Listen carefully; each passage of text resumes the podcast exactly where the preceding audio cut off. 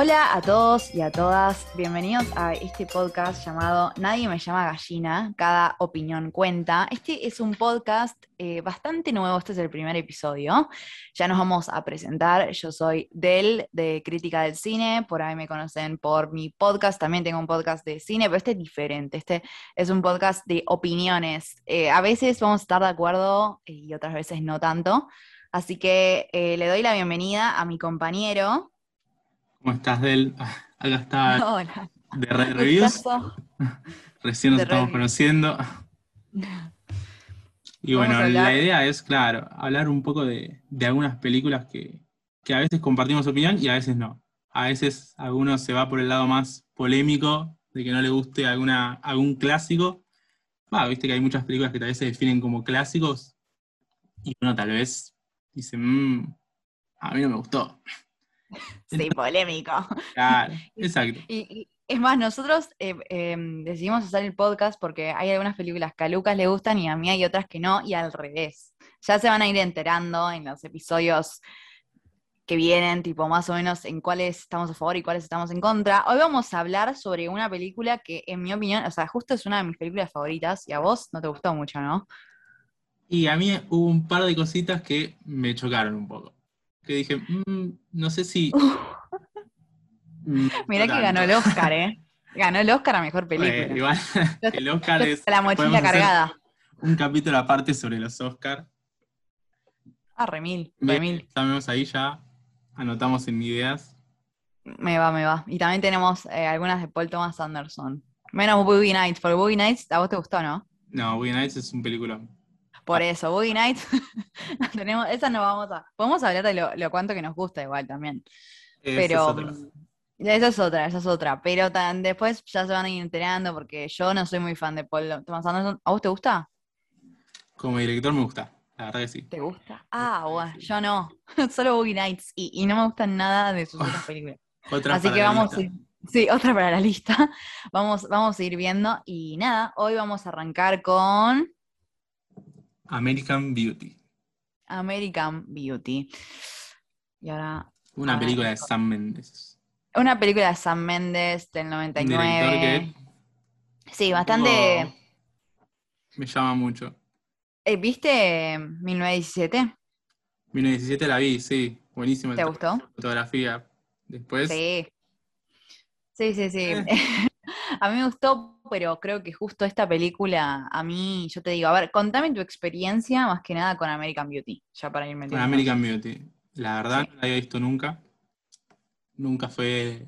Nunca me enganché en la tele, nunca nada, ¿viste? Cuando decís. No se me dio la oportunidad, digamos. Y Sí, sí. justo de cara a este podcast, dije, bueno, como sé que hay cierta polémica, más que nada no en torno a la película, sino a Kevin Spacey, que bueno, eh, público conocimiento, las denuncias y demás que tiene, y como toca un tema que más o menos va por ese lado, o por lo menos eso creía yo, dije, bueno, a ver qué onda.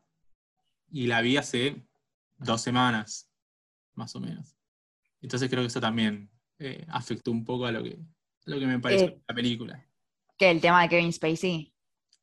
No tanto el tema de Kevin Spacey, sino haberla visto ahora, porque toca ciertos temas que para mí, en esa época tal vez pasaba esto de cierta forma, como por ejemplo todo el concepto de la familia americana, que la película era mucho de eso, de la hipocresía, de la familia, típica fam- familia americana, que bueno, somos así, el padre, la madre, la hija, tenemos nuestra casa, nuestros autos, cada uno tiene su auto, ¿viste? Esa cosa que acá por lo menos en Argentina yo nunca lo viví, o sea, yo me junto con mis amigos, tal vez somos cinco y cuatro tienen los padres separados, y no pasa tanto eso, o por lo menos con la gente que tal vez yo me estoy rodeando en este momento, de que eh, estén juntos nada más porque cagándose la vida, básicamente, como pasa en la película, que están juntos pero se odian.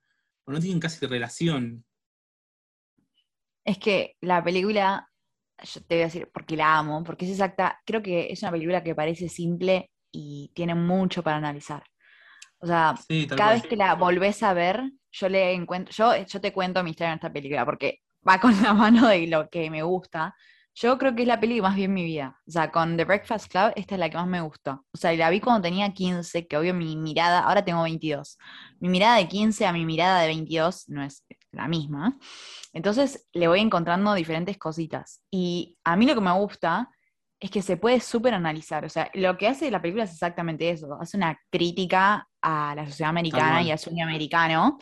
Y no, no existía tanto, o sea, pensemos que es del 99, no existía tanto el animarse a criticar, o sea, sí, pero no. Por ejemplo, ¿viste Falling Down alguna vez? La película de Michael Douglas. Sí, Michael Douglas, que, que va y, rompe todo y está en contra del sistema. Sí, la, escena del McDonald's. sí, la escena de McDonald's inolvidable. Esa película, yo cuando la vi, la vi también hace poquito, no me gustó tanto, pero después cuando entendí el, contexto. Igual la película me parece medio mala en torno a la idea, pero la crítica va bien y me parece que es buenísimo que, si bien, a ver, el sueño americano, o sea, Kevin Spacey terminó ganando un Oscar por esta película, o sea, hace una crítica al sueño americano y termina teniendo el sueño americano, pero bueno, en su momento, ¿no? Ahora no, se le vino todo abajo. Sí, obvio. Y se mandó un par de cagadas. Se mandó un par de, cagadas. Siendo Sí, sí, sí. Sí, sí, sí, tal cual. Pero es eso, como que para mí es una joya porque se anima de una manera muy como, no tan obvia, o sea, sí obvia, pero tiene mucho para analizar desde, y tiene mucho simbolismo, desde las rosas hasta la bolsa, y... Sí, tal cual. Tal cual, entonces digo como, a mí me fascina por eso, pero me interesa saber por qué vos decís que tipo, el contexto te choca. Ah, no, o sea, yo entiendo lo, que vos decís. Me parece que, es verdad que pasa en la película. Por eso es que, o sea, no te puedo decir, no, para mí la película es malísima porque, no, tiene mucho mm. para analizar y demás. Pero, como te digo, o sea, tal vez si lo hubiera visto cuando salió, si fuera yo estadounidense o algo por el estilo, lo hubiera sentido mucho más propia además. Y siento que tal vez siendo 2021 no envejeció tan bien. No solo por lo del protagonista, que, tal vez se enamora de, una menor de edad y eso cambia su vida, porque siento que también en la película como que eso es medio como una excusa para que pase todo lo demás. Medio como que él, eh, bueno, supongo que todos ya vieron la película antes de entrar al podcast, él se enamora de ella y ahí es como que decide cambiar su vida, como que a partir de eso se da cuenta que, está viviendo una mentira, que no está viviendo lo que él quiere, ¿no? Algo, no sé si coincidís en esa parte. Sí, o sea, yo creo que lo de Ángela, que es la, justo la mejor amiga de su hija Jane, eh, es como una, sí, entiendo dónde vas a lo de tipo, es una leve excusa para él animarse a sentir otra cosa. Pero yo creo que eso es lo que no lo estoy justificando ni nada, ¿no? O sea, estamos hablando de algo que, no, o sea, Decir que es consentido, o sea, hay mucho debate porque en sí en la película es consentido, porque Ángela, viste que le da, pero Ángela por sus propios problemas accede a eso, o sea, porque la, si hablamos de ese personaje, o sea, todos los personajes tienen sus mambos, que eso es lo mejor de la película, porque tratan de mostrar cómo quieren ser perfectos y a la vez cada uno está re loco, todos. Y Ángela se sentía como, por eso actuaba así cuando estaba con Jane, como que quería opacarla todo el tiempo, quería ser el centro de atención, quería ser la, más linda, eh, quería ser modelo, entonces yo creo que también tiene una fascinación con Lester, que es Kevin Spacey, por el simple hecho de que él se está fijando en ella. Y Kevin Spacey tiene una fascinación por ella porque necesita encontrar algo que lo motive en su vida y en su rutina, que es una mierda. O sea, se pelea con su esposa, odia su trabajo, eh, su hija no lo quiere. O sea, tiene una vida de mierda y a partir de eso, que sí, es una excusa medio pilotuda, perdón por la palabra, pero digo, es lo que, sí, se resacaba, pero digo, es como la mini excusa para él animarse a cambiar su vida, claro, a, cambiar esa rutina que lo está sofocando y esa, eh, esa mentira que también su, esposa, a mí me encanta el personaje de, mm, Annette Benning, que su esposa, que su esposa es la principal en querer montar el circo, ¿entendés? Sí, sí, a ella le interesa más el afuera que lo que está viviendo su familia. Tal cual, eh, los viste que, o sea, justo es, eh, me encanta que encima está representada como una gente de bienes raíces, porque es literalmente eso, o sea, mostrar que eh, es todo perfecto, que nada puede fallar. Me, me parece buenísimo ese personaje y todos están eh, en su propio eh, locura mental, ¿no? Sí, sí, son todos personajes bastante particulares. Sí, sí, sí, tipo... Mismo lo que vos decías de Ángela, como que ella siempre quiere ser más grande de lo que es. O sea, ella creo que tiene 16 años y ella eh, está fumando, es media como... Sí. Y como que le dice a todos que estuvo con tantos hombres, que tuvo sexo dos millones de veces, y como que quiere ser más grande y cuando se le acerca un tipo realmente más grande y se fija en ella y, Tal cual. La, adora porque se queda así como bobo cada vez que la ve, entonces ella se siente querida, ¿no? No, le da mucho tal vez trasfondo de, de cómo es su vida fuera de su relación con, la hija de Kevin Spacey, ahora no me está saliendo el nombre, y con, eh, con Jane. con Jane y con el personaje de Kevin Spacey, como que no le dan mucho trasfondo, pero bueno, se entiende creo que un poco eso, que por ahí va. Sí, sí, sí. Yo creo que cada personaje se le puede analizar como, pero, o sea, el que más conocemos es a Lester, porque obvio que es tipo su historia, pero ya desde el principio está buenísimo porque toda yo creo que el guion es, buenísimo, o sea, literalmente eh, lo que te digo es que posta la vuelvas a ver porque cuando la ves y la ves y la ves y la ves, le encontrás más cosas y más cosas y más cosas y siento que se vuelve, no sé, es un peliculón y yo te juro, o sea, lo, lo vi cuando era chica, lo volví a ver, lo volví a ver, todos los años lo vuelvo a ver y descubro nuevas cositas que digo, che, qué inteligente es esta película, porque detrás de cada cosa hay algo, hay un simbolismo. O sea, la posta la rompió toda. Y al principio hay una frase que mm, habla eh, Lester de Jane, su hija, como diciendo tipo, she's angry, insecure and confused. Y dice tipo algo como, I wish I could tell her that everything is going to pass, but I don't want to lie to her. Y es como literalmente es eso el personaje de Lester y su sufrimiento. Y un tema muy importante de la película, que es lo que habla la película en sí, es tipo la crisis de los 40. ¿Te diste cuenta de eso? Sí, sí, sí, me di cuenta de eso. Eh, sí, está como. Por momentos me pareció como que era demasiado tipo el tipo renuncia, se va a trabajar en un McDonald's. O sea, no es un McDonald's, pero es como un local así de comida rápida, como que ahí no tiene ninguna responsabilidad Em, se compra el auto que, que, había visto cuando era chico. El auto me pareció muy padre de Milhouse en Los Simpsons. duerme en un auto de carreras y Homero le dice, y yo duermo con mi esposa en una cama. No, no vi Los Simpsons, pero te entiendo. Ah, bueno. Sí, sí, sí, Los Simpsons. los Simpsons lo, lo, vi algunos, pero no soy tan. Pero entiendo a lo que va, sí.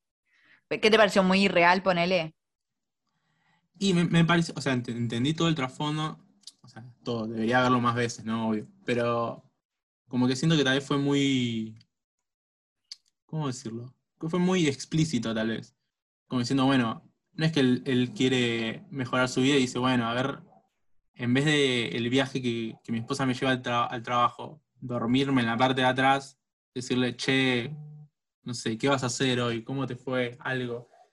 Como que él, bueno, renuncia a la típica empresa de 9 a 5, trabajan, chao, me voy de ahí al McDonald's. Me compro el auto de, mis sueños. No sé, pienso que tal vez tampoco él hacía mucho porque su vida fuera mejor.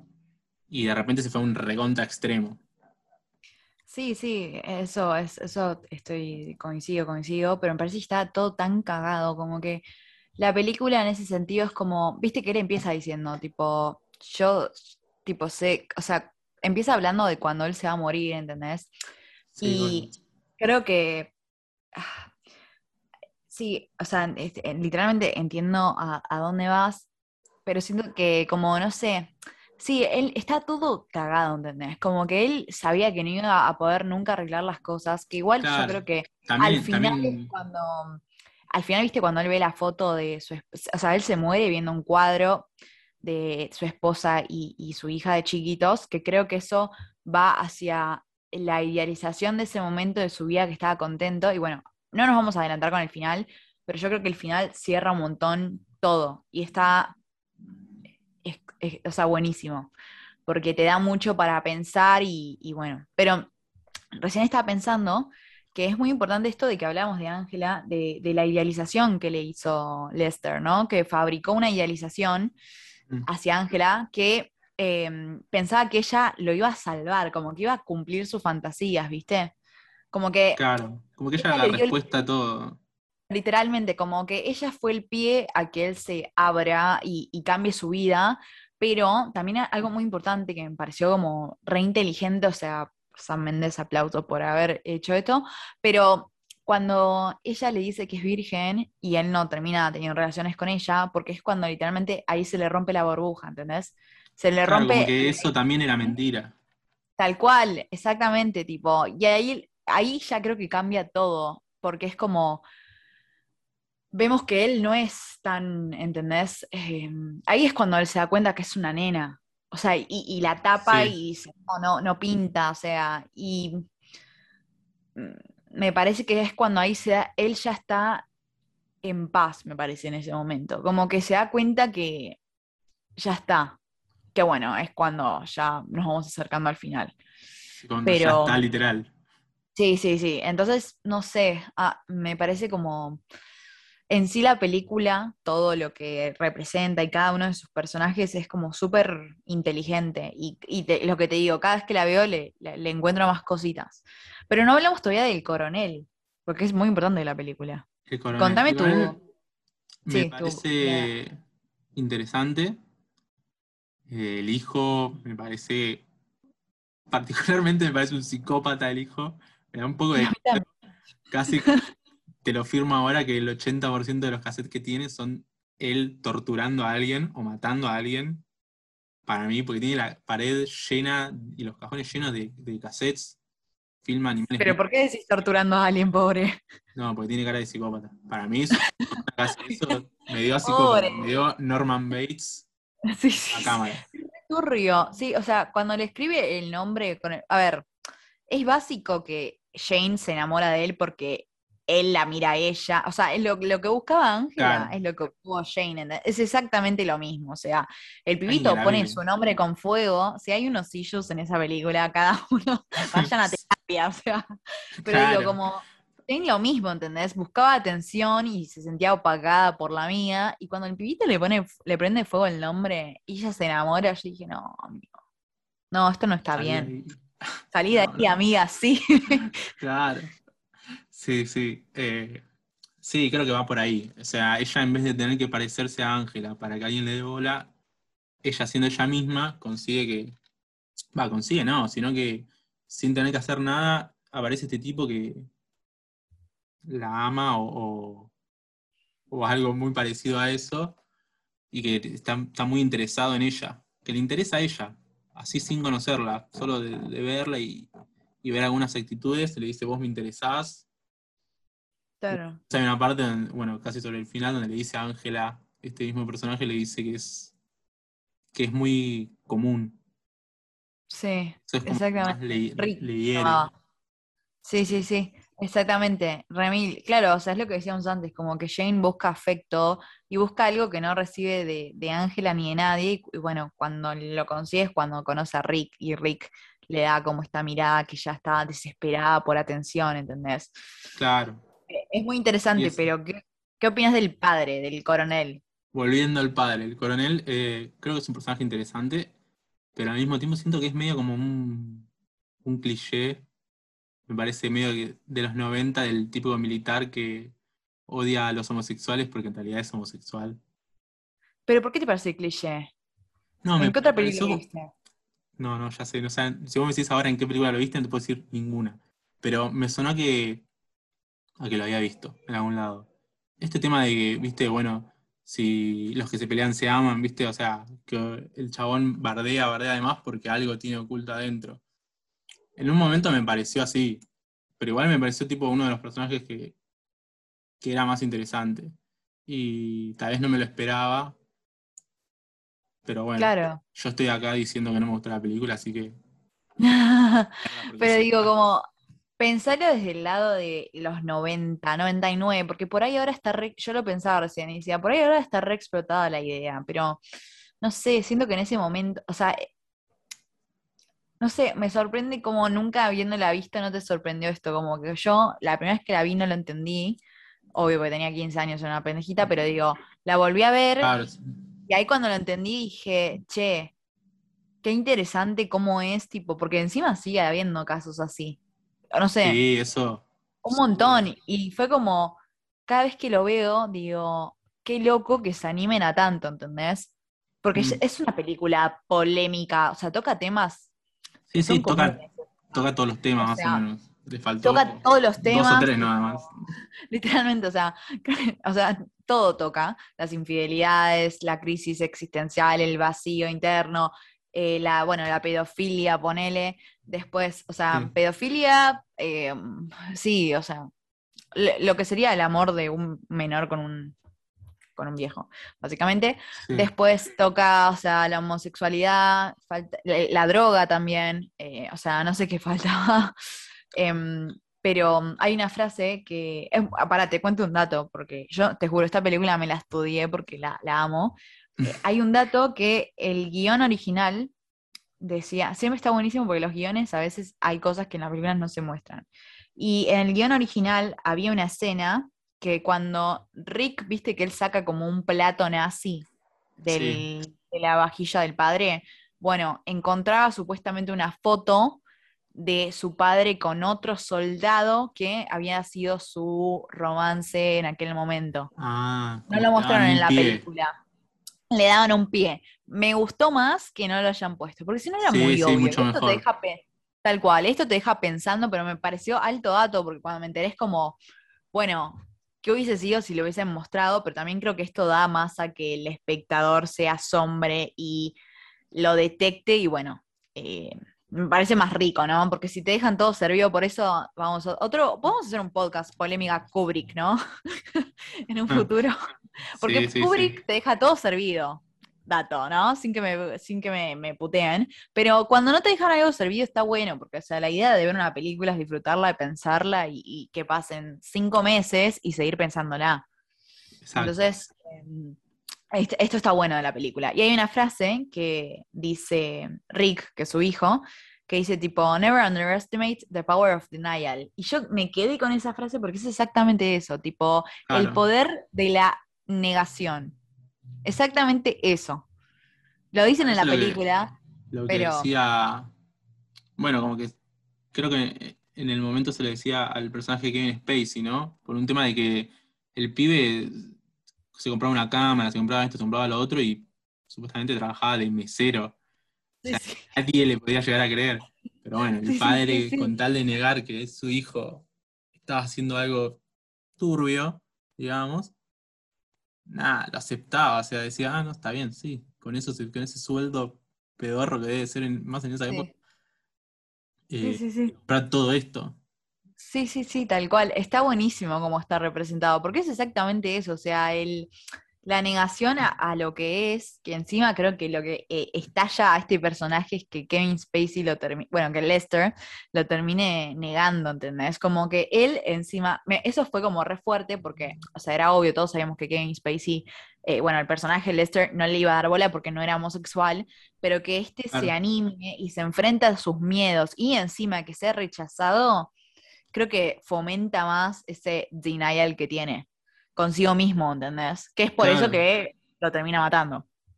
Claro, claro. Tal vez dentro de su cabeza hasta dice, ¿no? él se metió a mí, viste, capaz. Sí, sí, sí. Que ver, pero bueno. Sí, sí, Sí, que va mucho por ese lado y medio que es una frase que envuelve a muchos personajes, ¿no? Porque todos viven en Oh, sí. acción constante de todo. Mismo la esposa, la esposa es como el más obvio, como decías vos, que encima justo es, eh, se encarga de, de bienes raíces, de vender casas, que ella llega a la casa, se saca la ropa, limpia todo, que está generalmente hecho un desastre, por lo menos en la buena esa escena. Esa escena está Lim- buenísima. Claro, limpia todo, se pone el vestido nuevamente, se maquilla, qué sé yo, muestra la casa, termina de mostrar la casa y, se cae a pedazos ella. O sea, totalmente enojada Y porque se autola- no, y no se había venido a la casa, qué sé yo. Sí, ¿no? Eso es buenísimo. O sea, de- viste que se pega y dice tipo, no podés llorar, no podés llorar. Como que se reprime Claro. y dolor, qué fuerte. O sea, ne- negación 100% todo. O sea, eso estaba, Literalmente. muy bueno. La película es The Power of Denial. Sí, literal. No lo literal. había pensado, pero es verdad, con todos los personajes. Sí, sí, es que Pero- tienen eso. Y después, bueno, eh, no sé, ¿qué más quedaba del, del coronel? Y es que es básicamente eso, o sea, el Es coronel eso. ya nos lleva, o sea, nos lleva a la muerte ya y al final, que el final me costó, o sea, no me costó interpretarlo, pero es, es lo que te decía, cada vez que la veo le descubro nuevas cositas y es Sí. re choqueante eh, cómo se muere Lester y cómo se queda sonriendo, que eso tiene, un- no La sé cara, si sí. del significado que tiene, o sea, em, ¿te diste cuenta del significado? A ver, decime, porque no sé. No, es tipo, porque yo lo repensé y tiene sentido con algo que una vez dijo Rick, viste que él una vez había filmado como una homeless que se había, se había muerto eh, Sí. congelada y estaba como sonriendo. Y es exactamente, viste, que él cuando aparece Lester todo sangrando en la mesada, Rick Sí, se él- acerca, lo obvio. ve y está Obvio se Está queda sonriendo. viendo como un psicópata. Claro, tal cual, y es, sí, sí, eso es re. Pero bueno, como que el final nos da a entender que él, que Lester se murió feliz, o sea, se murió en, en paz, ¿entendés? Como se da cuenta que logró recuperar eso de que, a ver, la película básicamente trata de cómo del viaje, ah, estoy reflejando, pero es del viaje de, de la vida en sí, o sea, uno crece y empieza a tener responsabilidades y una familia y no puede hacer las cosas que hacía cuando uno era joven, o sea, es así, la vida es así. Obvio. Eh, entonces, como que todas las responsabilidades lo alejan de lo que a él le gustaban. Y eh, es cuando él se empieza a dar cuenta, ¿no? Viste que recalca mucho en eso de que vos decías del auto, o que él fumaba marihuana y hacía deporte, y vuelve a eso de- del pasado, y Y medio cuando él adolescente, se compra un, un auto a control remoto. Ah, Tal cual, empieza a actuar exacta, exactamente, lo del autocontrol remoto. Empieza tipo a decirle a la mujer de. Esa escena también está buenísima, que le dice tipo a la mujer de tener relaciones, y la mujer está por acceder, y la mujer creo que le dice tipo bajar los pies de, no sé, de le la dice, mesita, algo sí, así, ¿no? le dice, el chabón estaba tomándose una birra, Ah, sí. la eh, botellita de vidrio, y están arriba del sillón, y están a punto, y la mina mira para un costado y ve que el chabón tiene la botellita inclinada, le dice, me vas a manchar el sillón de seda italiana, no sé cuánto, y el chabón dice, oh, anda la puta que te parió". Claro, es eso, eso es re- es- está buenísimo, ¿ves? Esa escena está genial. O sea, Igual ella. Sí, decime. la derecha a ella. De esa millones de dólares el sillón ese hermano, Sí. no me lo manché. Pero no pintaba, o sea, todo bien, pero es como que la, la pareja estaba tipo en ese momento, creo que, o sea, estaba en crisis y era, fue el más acer- creo que fue la escena más acercamiento entre ellos dos como pareja. Sí, sí. Y, y- y- te das cuenta, tipo, cómo contrastan los dos personajes. O sea, no, la chabona, por más de que se esté prendiendo fuego el sillón, o lo que sea, o se le caiga la birra en la mesita, no, no, no pintaba porque. O sea, era como lo más cercano a, a lo que eran. Y él, él le recuerda, tipo, ¿qué pasó con esa chica que era adolescente? Como que la trata de llevar al pasado como él está Claro. tratando de. Entonces, em, más que nada, tipo, cuando Lester se muere, se muere como en paz porque se da cuenta de que pudo recuperar un poquito de lo que creyó que estaba perdido en, en su vida. Entonces como que se muere en paz, ¿entendés? Está, está en, Sí. tiene paz mental, plenitud, acepta tipo los hechos de su vida justo antes de la tragedia. Claro. Claro, sí, yo Entonces- un poco eso que ahora con lo que vos decís, como que él acepta. Y no sé si lo acepta como, como algo bueno o como lo acepta de medio resignación, tipo, porque también es el momento donde él, eh, pensándolo ahora, ¿no? Hablando, eh, pensando en voz alta, donde él se da cuenta que lo que él tanto buscaba en un momento, que era estar con Ángela, también era una mentira, ella no era como, no sé, una femme fatal, viste, una come hombres como, como pensaba, sino que era una nena de 16 años y ahí le cae la ficha y es como que eso también era un poco mentira o como una fachada y medio como que todo en su vida era así y no sé si tal vez él acepta por un lado un poco eso, además de lo, de lo que vos decís y por eso tal vez muere con esa sonrisa en la cara. ¿Sabes qué me hiciste acordar? Que hay una escena que cuando a Lester le pegan el tiro, Ángela está en el baño sacándose el maquillaje. Y yo creo que eso representa exactamente que se sacó, o sea, la careta enfrente a él Sí, y fue por primera vez como honesta, ¿entendés? Le dijo, soy virgen y se sentaron a hablar y a comer algo y, siendo 100% honestos los dos, ¿entendés? Como, y él le preguntaba, ¿cómo está Jane? Y, y- y hablando como libre de caretas, que es lo que no se ve en la película, ¿entendés? Entonces, esa escena que ella se está sacando justo el maquillaje representa para mí un montón de cosas, o sea, el fin de la hipocresía, que es lo que se ve constantemente en la película. Sí, sí, sí, para mí va por ahí. Después del final, lo que no me gustó mucho fue ya algo más técnico, tal vez, del montaje, donde te muestran a, a la esposa de, de No. Kevin, que no me sale el nombre ahora. Perdón, perdón, de vuelta, que no, La eh, esposa no de. La esposa de- del personaje de Kevin, de Lester. Sí. Eh, em, ah, ah, no, Angela no. Ange? Caroline, No. Caroline, ¿no? Para. Me parece que va por ahí. Bueno, mientras termino de cerrar el punto. No me gustó mucho el tema del montaje ese del final donde ella está con un arma y se baja con un arma y después a él lo matan de un disparo. Y entonces vos decís, bueno, fue ella. Pero porque la película te lleva, el montaje te lleva directamente a eso. Como que fue un- como un engaño medio que no hacía falta para mí. Pero eso ya es algo sumamente particular. Sí, o sea, para mí es como. como que ella se acerca con un arma, como que llega a la casa, saca un arma, está llorando, está desesperada, se baja del auto, a él le pegan un tiro, pero no sé de quién, y después, bueno, obviamente después al toque igual es que te muestran que, que fue el coronel, pero nada, como que ese engaño me pareció medio como que Sí, para mí va por ahí. viendo y el que montaje, pero Sam Mendes quería engañar al espectador y que saque ya sus conclusiones directas y que pienses que fue ella y después te muestren la imagen del coronel limpiándose la sangre, ¿entendés? Para mí va Sí, por ahí, obvio. como que ya te lo malflashees y después te sorprendas más todavía. Claro, Eh, claro, sí, a mí no mucho ese, a ese de montaje, yo porque justo lo vi en otra película, bueno, en ¿En cuál? Inocentes, que no tiene nada que ver con ¿En cuál? El silencio de los inocentes. La de Hannibal. Ah, ok. En- sí, sí, sí, la vi, pero ¿en qué momento lo viste? En un momento, eh, sobre el final, cuando Jodie Foster va a la casa del verdadero asesino, eh, Sí. hay un montaje paralelo, digamos, donde hay un grupo de policías que supuestamente sabe la dirección de este asesino. Entonces te muestran todos los policías rodeando la casa, no sé qué, que golpean la puerta, ¿viste? Para, para Sí. salir a alguien. Y, ahí te- y al mismo tiempo te muestran al asesino adentro de la casa, que escucha el golpe, que dice, uh, ¿qué pasa acá? No sé qué, que va a abrir la puerta. Del otro lado te muestran a la- una casa y la policía.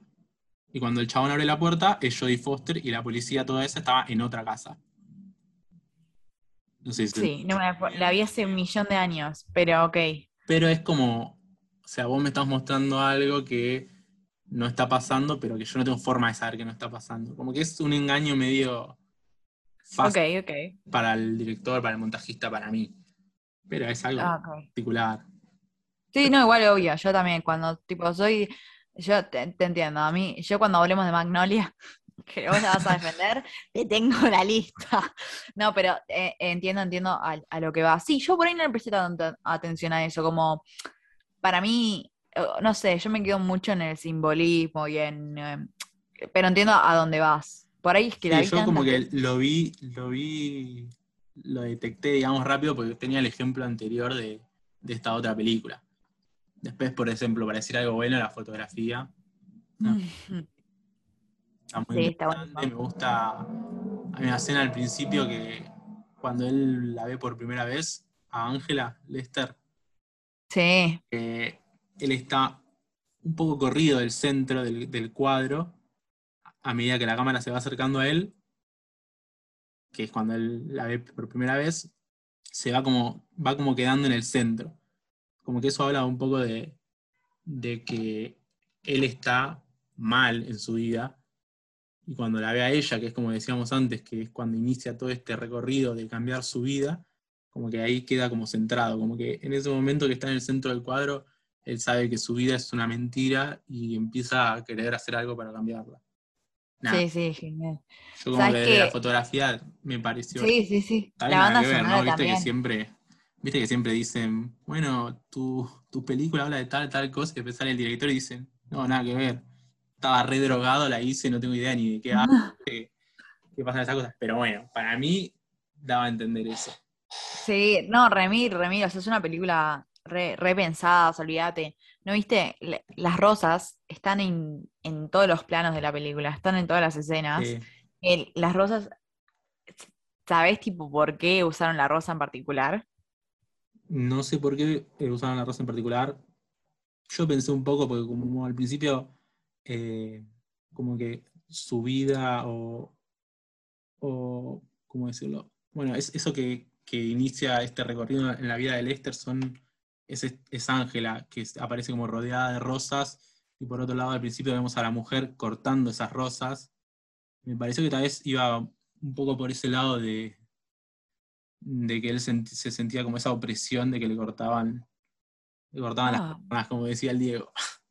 Sí, no, sabes que no lo pensé tan así, pero tiene sentido un poco. Es que la rosa. igual lo estuve pensando bastante. No, pero igual sí. Como que no, la veía mucho y, no terminaba de entender para qué lado iba.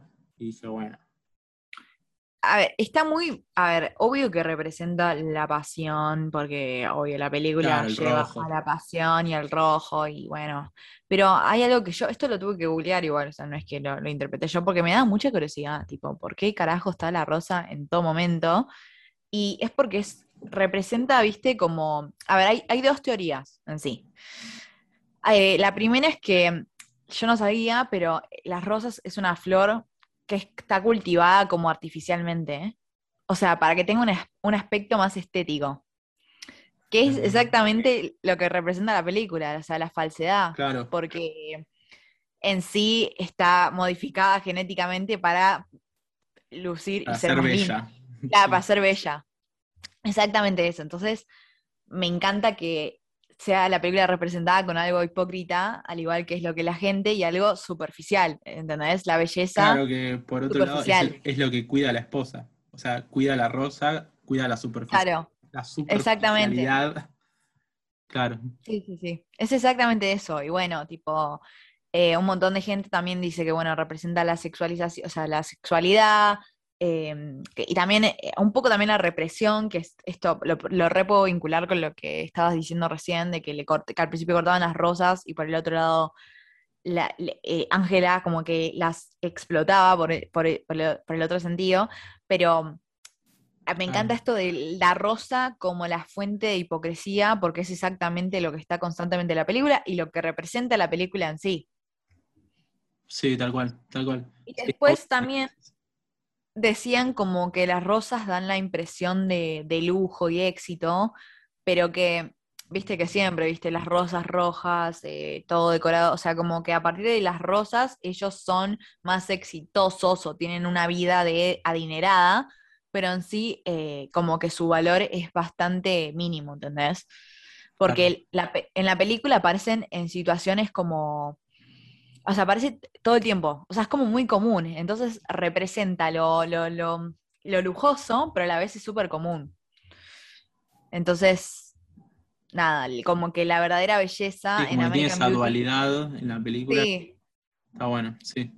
Entonces, como que la verdadera belleza en American Beauty es la antítesis de la rosa.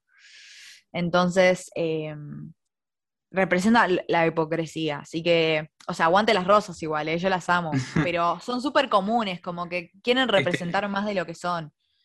Tenés un podcast en contra de las rosas. no, no, yo, la, No, me encantan y es como que digo, este, qué buena está la lección desde lo más mínimo, ¿entendés? Sí, sí. Como está todo pensado. Está muy pensado. Está muy pensado. Y bueno, la bolsa de plástico también, tipo, como la belleza oculta en lo que la sociedad cree que es feo. Rick, viste, que se obsesiona con la bolsa. Que igual eso es como una referencia a un estilo documental. Ah, yo lo he visto en la facultad. Eh, hay una técnica y la escena de bolsa ya existía. O sea, acá la recrearon, pero bueno, le dan su significado, como que Rick ve la belleza en lo que la sociedad no ve Sí. como bello. A mí es- esa escena ya no me impactó tanto, que es donde, bueno, Rick está viendo con, con Jane eh, uno de sus videos de esos que él graba, donde hay una bolsa flotando y volando, siendo llevada por el viento, digamos, y él se pone a llorar, ¿no? Sí, sí, sí. Entonces, eh, a mí no me impactó tanto porque yo ya ahí había decidido, un poquito antes, digamos, esa escena, que él era un psicópata. Entonces, ah, no me, no me impactó tanto que, que haga eso. Pero sí, es verdad que, que habla de, de lo que vos decís. Sí, a mí me parece, esa escena me gustó, o sea, ahora es como súper cliché, o sea, ya la exploté 500 veces, o sea, olvídate, tipo, there's nothing more beauty in the world, yo qué sé, tipo, esa frase la quemé, pero digo, como me gusta el mensaje que quiere dar, como que está invitando al espectador a que vea belleza en cosas que por ahí son simples, ¿entendés? No sé, a mí me pareció como re poético en el sentido de, bueno, está bien, tipo, le- o sea, no sé, yo porque soy muy apasionada, arre, pero igual lo digo en serio, como me gusta encontrar la belleza de más, ¿entendés? Como que no, no, no acepto lo simple, voy por más. Entonces me parece que con esa escena invitaba al espectador a que se anime, por ahí estoy flasheando yo, ¿eh? Que se anime a encontrar la belleza. O sea, no, no te digo que veo una bolsa volando y voy a decir, ay, me encanta, Sí, arte. Pero invita a que vos, tipo, abras la cabeza un poco más y empieces, como para mí, a apreciar un poquito más lo que hay. Claro, sí, es como que relacionándolo con lo que decías vos, el, el tema de las rosas. O sea, no todo lo bello es la perfección de un color súper saturado de la rosa, sino que puede ser una bolsa flotando en el aire. O sea, no Sí. necesitas irte a, Claro, no ir por tanto lo a superficial. tomar un café a París, sino que Claro. puedes ir a comer una hamburguesa al McDonald's de la vuelta y igual la vas a pasar bien. O sea, Sí, tal cual. Remil. ¿viste? Sí, remil, remil. Por eso, por eso yo te digo, a mí la película, yo igual le tengo mucho cariño, o sea, de verdad. No estoy poniendo mis sentimientos en esta decisión, pero me parece como que se super puede, o sea, parece súper simple si la ves, pero no es simple, ¿entendés? Porque tiene mucho simbolismo, está todo pensado, cada escena, cada palabra te lleva a un análisis, entonces te juro que es una de las películas que, o sea, está, yo tengo un letterbox que, viste, pones ahí las películas que te gustan, Sí. yo la tengo tercera, eh. Sí, Es más, fue, toda mi vida fue la primera hasta que conocí Whiplash y Bailarina en la Oscuridad, que, y, y pasó a ser mi tercera, ponele, pero porque me encanta, me parece re inteligente. Y bueno, todo lo que Kevin Spacey, em, a ver, el otro día hablaba con una amiga y me decía como que le incomoda mucho la escena de Angela y Kevin. Eh, yo pensé que sí me iba a incomodar, yo la vi hace poquito, la vi, volví a ver de vuelta, y yo pensé que me iba a incomodar.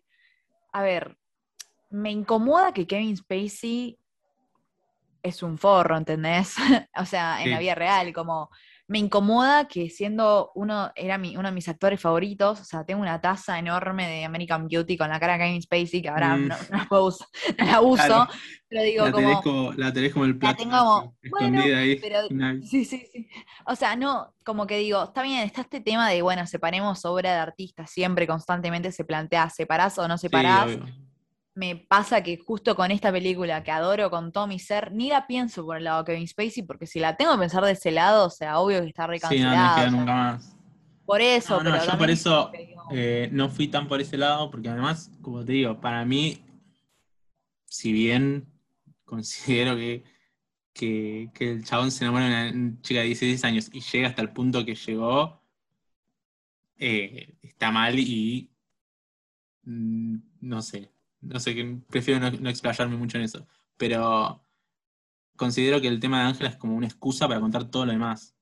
Tal cual, y además está consensuado igual en la película, o sea, eso no lo estamos Sí. inventando nosotros, o sea, lo ves obvio. y como Está que eso suaviza un poco más las cosas, pero igual no, no significa que esté bien, Claro, el, ¿entendés? el tema es que, Es eso.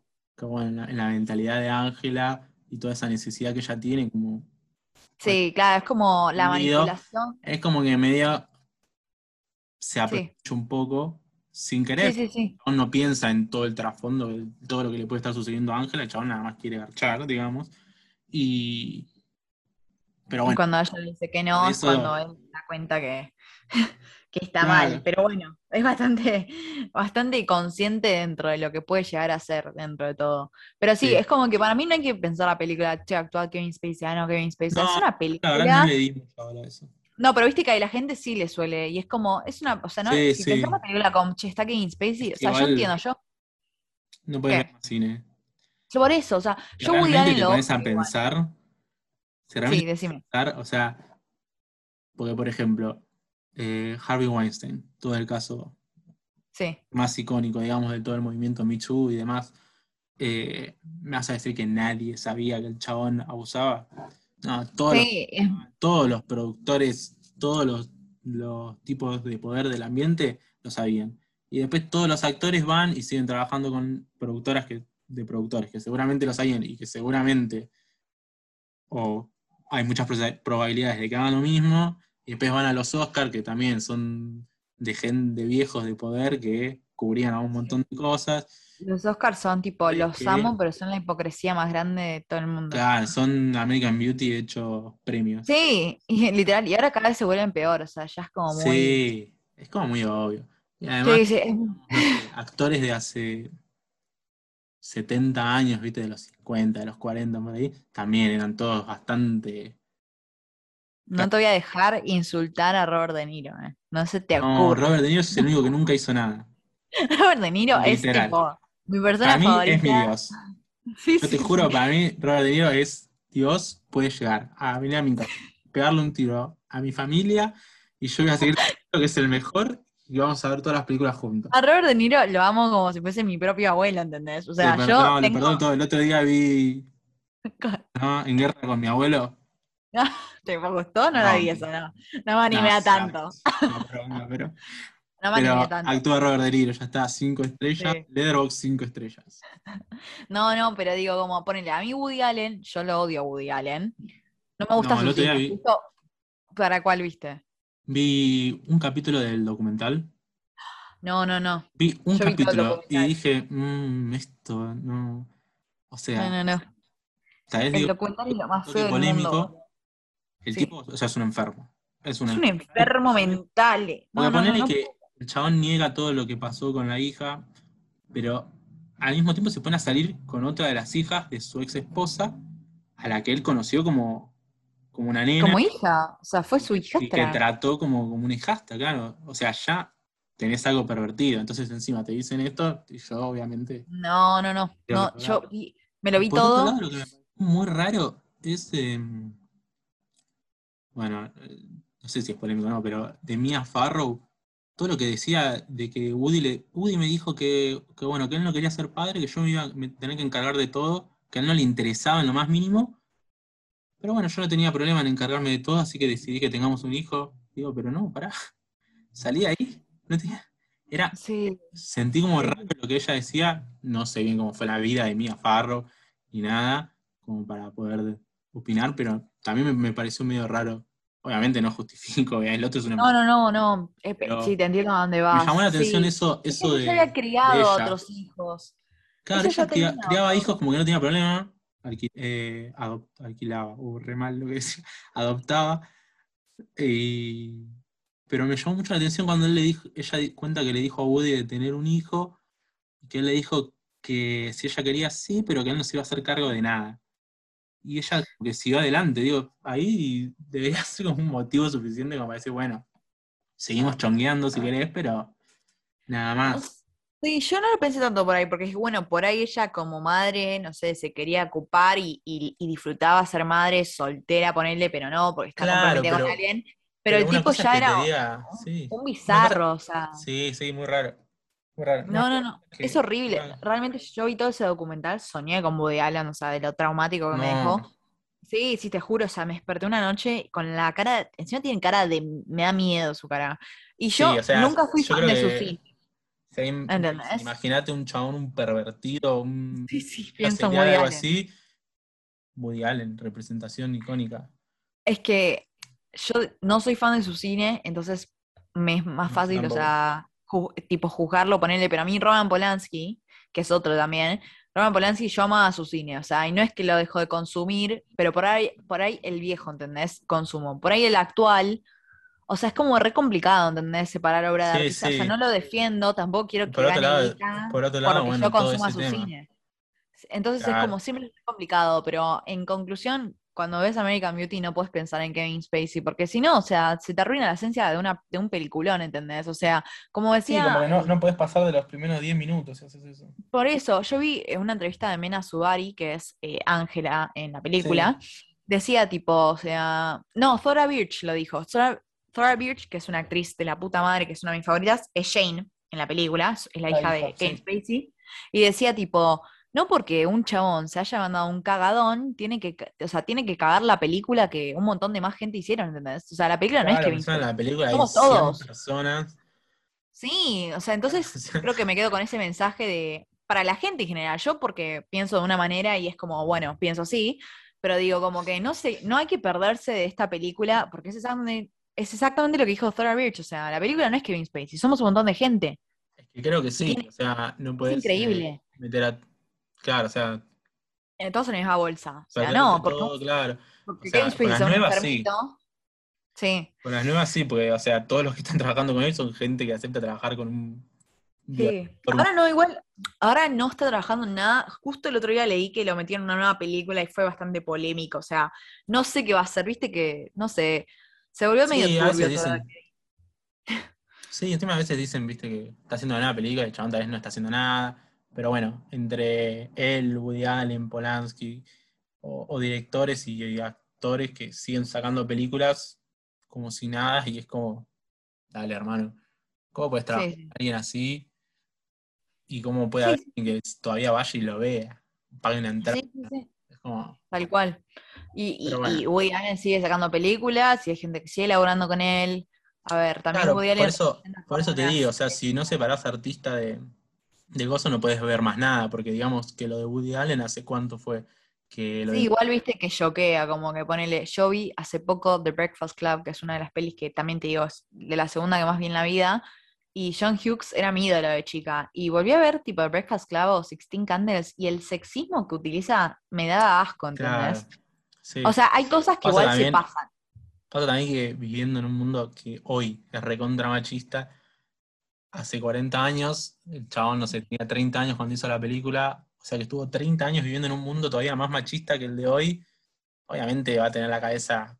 Sí, pero te, te- te da impresión, como que sea, Sí, obvio, obvio, uno la ve. y Yo me quedé hace poco vi tipo- Cazafantasmas y me pasó lo mismo. ah, no la veo un montón. ¿qué tiene? ¿Cosas sexistas? Sí, pero muy. El personaje de Bill Murray es. ¿Sí? No me la. Era- acuerdo, la vi de Era unos, chica. unos chistes así con mujeres, viste, que. Me, me chocaron un poco. Y la verdad que a mí, ¿Viste que te chocan? Te- que te- te- la miro igual. Pero. La verdad que me, me chocó. Me chocó y dije, che, pero esto era Cazafantasmas. Sí, sí, sí, te reentiendo. Por eso, yo cuando vi Sixteen Candles, que, o sea, yo toda mi vida dije que John Hughes era mi, mi director favorito porque me marcó un montón y, bueno, los 80, Es yo qué sé. sí. Vi, vi Sixteen Candles de vuelta y dije, no, papi, no, te confundiste. O sea, hay una escena como que una piba estaba en pedo y decían, tipo, bueno, andá y cogétela, tipo, algo así habían tirado y, tipo, la piba estaba en pedo, o sea, harían sin, consentimiento. Y yo decía, Sí, literal era una violación. ¡No! Y ahí ¡No! visto como. no, papi, please. O sea, yo veía Ey, esto chiquita y Todos se decía, "Mi reían. Claro, decía, ay, este es mi sueño, ser tipo esto y el otro. Yo digo, no, no, no, no, amiga. O sea, No, mi- no, no. O sea, todo bien John Hughes, ¿no? Tipo, aguante, ok, sí, son, son muy buenas las películas, pero hay cosas que no, no podés, o sea, me da asco. O sea, ahora que cuando pienso en Sixteen Candles pienso en eso, o sea, returbio, como que Sí, no sí, pinta sí. nada. Es como que hay películas que no tenés que volverlas a ver nunca más. Sí, sí, sí. Por A veces, tipo, tengo miedo de decir que una película es mi favorita, porque no la veo hace un montón, pero ponele American Beauty pasada, no la vi hace un montón. Y dije, bueno, pará, pará, por ahí pasa algo que no me acuerdo, porque verla ahora no es lo mismo que cuando la vi a los 15. No, y es que no, la volví a ver y dije, bueno, estoy, estoy safe and sound, así que sí, puedo decir que te es sentiste segura. Me sentí segura, me sentí segura. Pero Eh, nada, en conclusión. Sí, nos fuimos un poco. No, no, no, pero decime, tipo, Ah, en conclusión, en conclusión, quiero tu opinión final de la película. No te, no te voy a- no- acá no te vamos a juzgar. yo creo que es una película que, como decís vos, tiene mucho análisis, está muy pensada, pero para mí eh, hay cosas que no, que no me cerraron, y cuando digo hay cosas me refiero principalmente a, a todos los problemas que él tenía. Siento que, o sea, si estás mal con tu mujer, separate. O sea, yo lo veo como, o sea, como de otra manera que obviamente si no, no hubiera película, si, si fuera como, si fuera mi vida, hubiera durado cinco minutos y sería la, la- la película de la mina con separados, ¿viste? Con los dos padres separados. Eh, entonces como que sentía como que el problema de él no era como tan grave. Pero entiendo que como él quiere hablar, el director quiere hablar del super, de la superficialidad y demás, es necesario que la película sea así. No sé si se entiende lo que digo. Sí, sí, se entiende, se entiende. Digo, bueno, tenés cero relación con tu hija, hermano. O sea, sentate a cenar y decirle, che, ¿cómo andás? ¿Qué sé yo? Por más que te mande a la mierda, porque es adolescente y no te quiere contar un carajo, qué sé yo, vos le preguntaste, el chabón se sentaba, comía, todos se miraban, miraban el plato nada más, si se hablaban era para bardearse, y después se iban a dormir juntos, que vos decís, no sé, es- uno siente que la vez para estar ahí con alguien toda la noche, una palabra, un algo, los chavales no sentían nada. Entonces, eso a mí me, me chocó y digo, nada, tal vez podrían haber intentado mostrarlo de otra forma, no sé cuál, pero por otro lado, hace un trabajo tremendo hablando de la superficialidad de la familia americana tipo de los 90. Entonces, por eso yo digo, no, no te diría ni en pedo, es una película de mierda. Te diría, a mí no me convenció. Y ese sería mi veredicto final. Igual, obviamente, con todo este análisis que estamos eh, haciendo, todo lo que vos me decís, es como que la revalorizo un poco, le doy un poco más de valor. Le, le que volver a verla. estrellita más en Letterboxd. Pero Sí. ¿Cuánto Pero- le diste en Letterboxd? en Letterboxd, mira, me fijo en vivo, porque no me acuerdo. Estuve viendo bastantes películas. Tuve un fin de semana Yo, muy al pedo, clavé como siete películas. qué bien. ¿Dónde estamos? No la califiqué. Bueno, ¿cuánto le vas a dar? Mm, Es que no la califiqué justamente por esto que te digo. No es una, una película mala, sino que hay ciertas cosas que a mí no me convencen, pero al mismo tiempo entiendo que medio que tenían que ser así para poder contar esta historia y hablar. Claro, para desarrollar la idea. Entonces, Sí. Como que no, no la puedo puntuar. Le daría de 5 y siendo, siendo, no sé, no sé, la verdad. Pénsalo, pénsalo, no, no te vamos Tres no te estrellas puede ser, pero lo pienso para el capítulo que viene. Sí. Total, Pénsalo, que pénsalo. viene no te vas a acordar y no voy a tener que hacer esto. Me voy a acordar, me voy a acordar. Voy a, voy a entrar al, al- al próximo episodio y voy a, voy a preguntarte. Pero mi veredicto final es que es, o sea, yo la amo. ¿no? Es que no puedo decir porque, o sea, es como una de las películas que más aprecio y que cada vez que la veo le encuentro nuevas cositas y me parece una crítica súper pensada, súper que es lo que te decía antes, no te lo entrega directamente, sino que vos lo tenés que, que pensar. Y, es una película que parece simple y no lo es. Y cada vez que la ves encontrás nuevas cositas, nuevos eh, mensajes ocultos. Y, y es muy claro la, la- la crítica que hace. Y me parece como re fuerte, más ah, pensándola desde el 99. O sea, justo en el 99 salían películas tipo súper superficiales en cuanto a, a esto, ¿entendés? Se anima a dar su crítica Sí. tan americanamente que nada, para mí es una Sí, joya, sí. es una obra de arte. Otra película que habla así también de la, de la superficialidad de la sociedad, digamos, el Club de la Pelea, que es como la más, Tal cual, sí, la pensé en ella. o de las más reconocidas también. Sí. Pero bueno, También fue el mismo año. y claro, por eso. Y Por eso lo, lo repensé también, pero esta creo que es más poética. en ese- Yo amo Fight Club. también Sí, fue sí, una el, el Club de la. Pelea eh, tiene como, como se le dice a veces, como el trazo muy grueso, como que te muestra Sí, mucho de qué hablar, como directamente sí, sí, sí. y mea la sopa de los ricos, o sea, como que Sí, sí, sí. obvio, Tal cual. Pero No deja de ser un peliculón, ¿no? Pero Sí, sí, sí. Pero esta me parece más poética. O sea, yo una como que Esta me parece más como, no sé. Por ahí la otra va más por otro lado, porque no se centra 100%. O sea, sí se centra en la crítica de la sociedad, pero también se mezcla con un tema que es como la esquizofrenia, no esquizofrenia, pero la doble eh, identidad, que creo que Sí, eso es me- lo que más se resalta de la es- película. sí, bueno, ya nos podemos ir al carajo. Sí, no, uh, estoy de la, la película. pelea con- con American Beauty Encima, empezar a acabo de- decir que, que Lester también, todos viven con una doble cara. Sí, sí, sí, 100%. Sí, sí, la, la estoy re spoileaste, esperando pero la, la seguimos, Sí, la no. seguimos arriba y, y que pase, que pase. Igual tiene 20 No, años. sí, ya sé, pero oh, Dios mío, me re- no, no, esto es un- fue un spoiler mayor. Así que nada, eh, me voy a callar. Em, Cerramos acá entonces. Cerramos acá, más que nada para que no tires otro spoiler. Así que enorme el spoiler que tiene. Bueno, bueno. ya está, chicos. Si no vieron Fight Club, o sea, tarde. Estamos en Tarde. 2021. tarde. Para ver estos que- podcasts tienen que ver American Beauty y Fight Club. Después lo aclaramos ahí en la descripción por la duda. Para que Y no- Magnolia. Que tiene que ser, el Magnolia. próximo es Magnolia. Magnolia tienen que verla para el capítulo que viene. Es la tarea. Exactamente. La tarea es ver Magnolia porque se viene, no sé qué voy a decir de esa película porque tengo una opinión muy, muy fuerte, así que, y no me voy a animar a reverla, no voy a pasar por ese Yo, sufrimiento yo la voy a rever porque a mí, No, no mí voy a pasar por ese sufrimiento de, vuelta. Así que nada, eh, gracias por escucharnos, no olviden de seguirnos en arroba crítica del cine y Arroba Red Reviews. Muchas gracias por, por escucharnos, como dijo de él. Y esperamos que vuelvan, que les haya gustado, ¿no? Sí, sí, todo el feedback ah, en Instagram nos escriben y nos cuentan. Y también nos pueden dar sugerencias, ¿no?